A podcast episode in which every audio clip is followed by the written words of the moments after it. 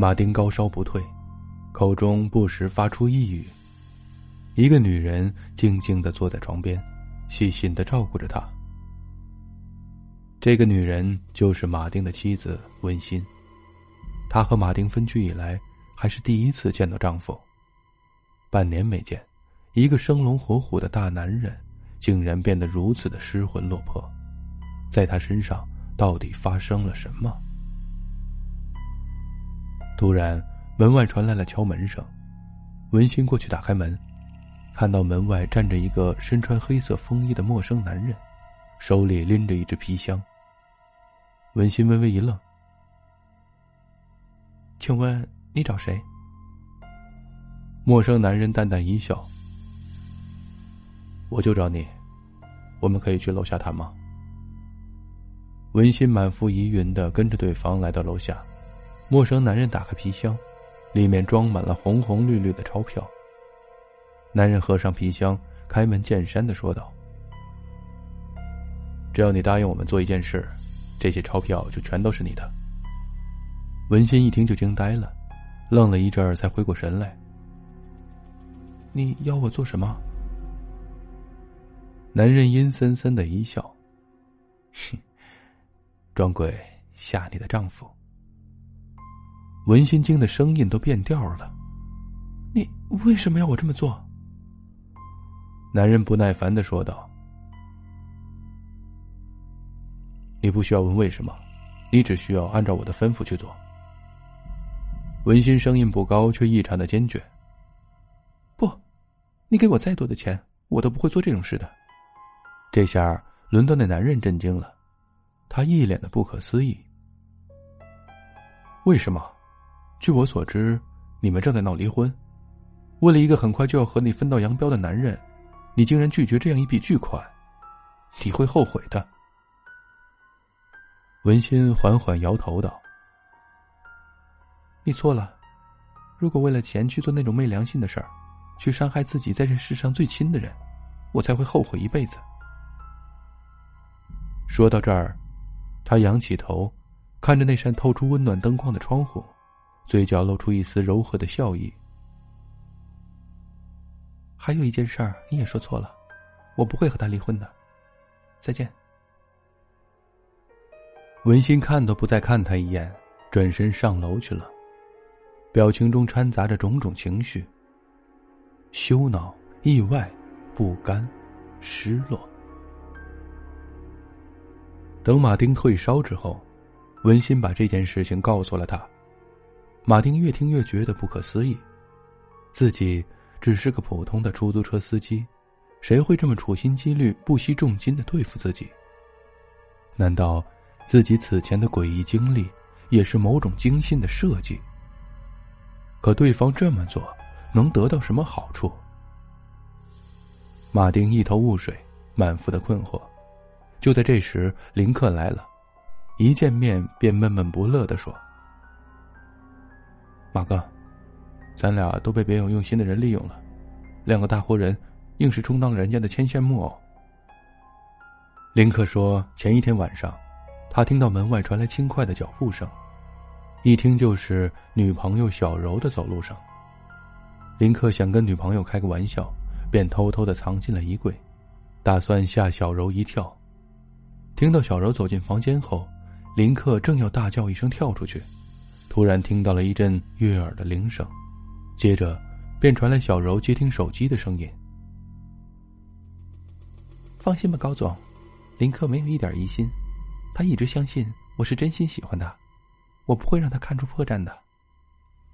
那边传来高总的声音：“其实林克这年轻人挺不错的，我倒是希望你们可以弄假成真。”小柔刚要回答，突然闭上了嘴巴，瞪圆眼睛。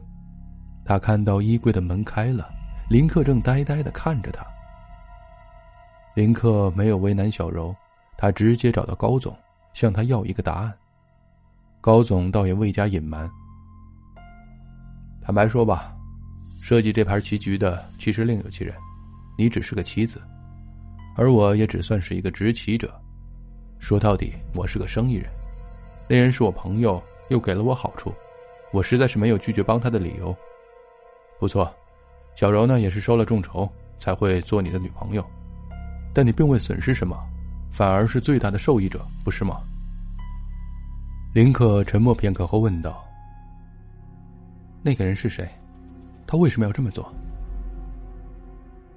高总叹了口气：“唉，你应该能猜到，你还是亲自去问他吧。”林克不笨，联系整件事情的前因后果，他心里已经明白了大半。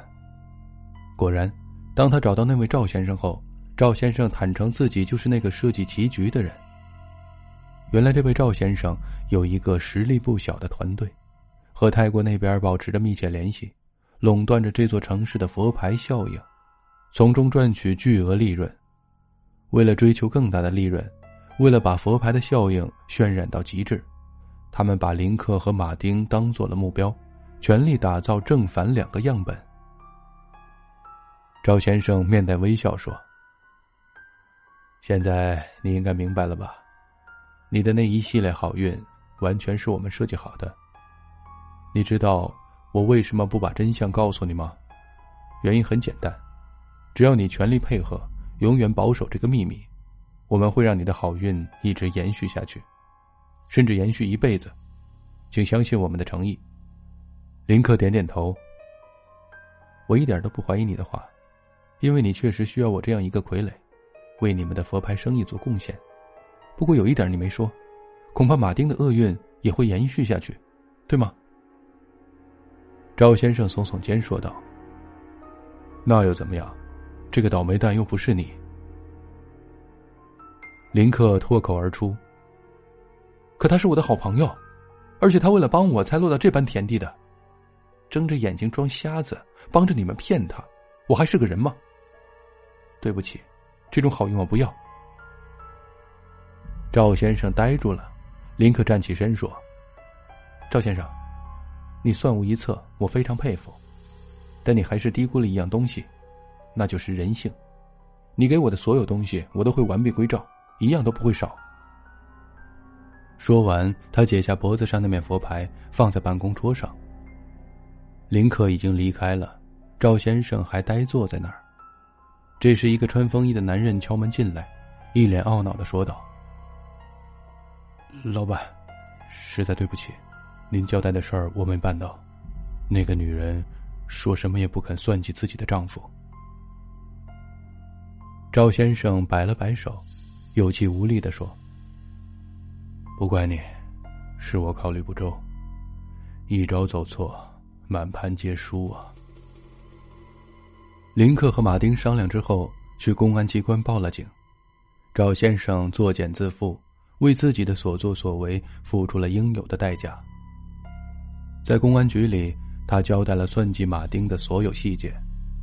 他们买通了马丁的房东，在马丁的房间里装上了监控设施，又让马丁楼下的房客通过天花板隐蔽的小孔，利用录音笔制造出婴儿的哭声。他们重金雇佣专业人士跟踪马丁，用高倍望远镜窥视着他的一举一动。同时复制了一批那种佛牌，在马丁扔掉毁掉佛牌之后，让房东用钥匙开门进去，使得佛牌以不死之身出现。至于马丁开夜车时的那些诡异遭遇，当然也是这些人的精心杰作。总之，在金钱开道之下，他们无往不利，似乎没有什么是不可能的。光头可以全力配合，老妪甘愿发出铜印。那个抱婴孩的少妇，不惜狠掐自己的亲生骨肉。这一切，都让赵先生这伙人越来越笃信金钱的魔力。直到这一招在文心那儿失灵，再到林克不受诱惑，放弃现有的一切，这帮人才明白，金钱并不是万能的。在很多人心里，有些东西比金钱更重要。经历过这些事儿后，马丁和妻子破镜重圆，两人很少再为那些无谓的事儿生气。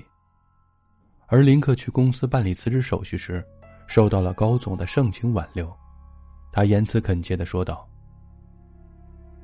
你的勤勉和踏实，公司每个人都看在眼里，这种优秀的员工我们求之不得，希望你不计前嫌，留下来帮我做事，怎么样？林克还在犹豫时，小柔出现了，他低着头轻声的说道：“林克，给我一个改过的机会好吗？我发现我真的爱上你了。”爱情事业双丰收的林克，在越来越自信的同时，明白了一个道理：能改变命运的，从来不是什么佛牌，而是你的心。佛牌之所以会灵验，是因为它改变了你的心。